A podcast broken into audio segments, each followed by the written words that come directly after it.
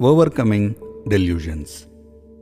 The seventh chapter of the Bhagavad Gita is called Gnana Vijnana Yoga, which can be interpreted as the understanding of manifested Vyakta and unmanifested Avyakta. Krishna gives two assurances in this chapter. Firstly, once this is known, nothing is left to be known.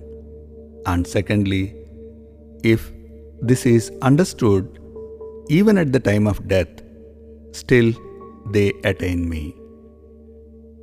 Manifested, perishable, is eightfold, and unmanifested, eternal, is the life element which is beyond senses but supports the manifested like a string in an ornament of pearls. Manifested is under the influence of delusions caused by three gunas and by polarities of longing and aversion, which can be crossed by seeking refuge in Him. Science concludes that the entire universe manifested was formed from a single point and all we see around us is connected to that point which once held near infinite capacity. A similar analogy will hold for unmanifested as well, where we are all connected to a single point, Paramatma, of infinite capacity through an invisible cable. Delusions are a kind of resistance which prevents us from getting fully connected to this source.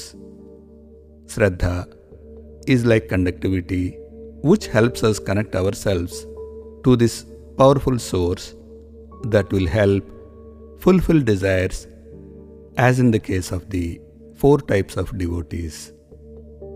When once Shraddha is at a hundred percent, it's like superconductivity, which Krishna says, I consider them as my own self.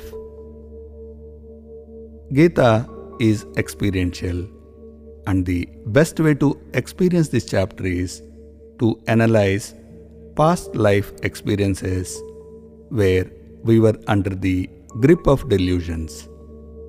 Once we understand delusions, we become Sakshi, witness, when we encounter delusions in the present moment without getting affected.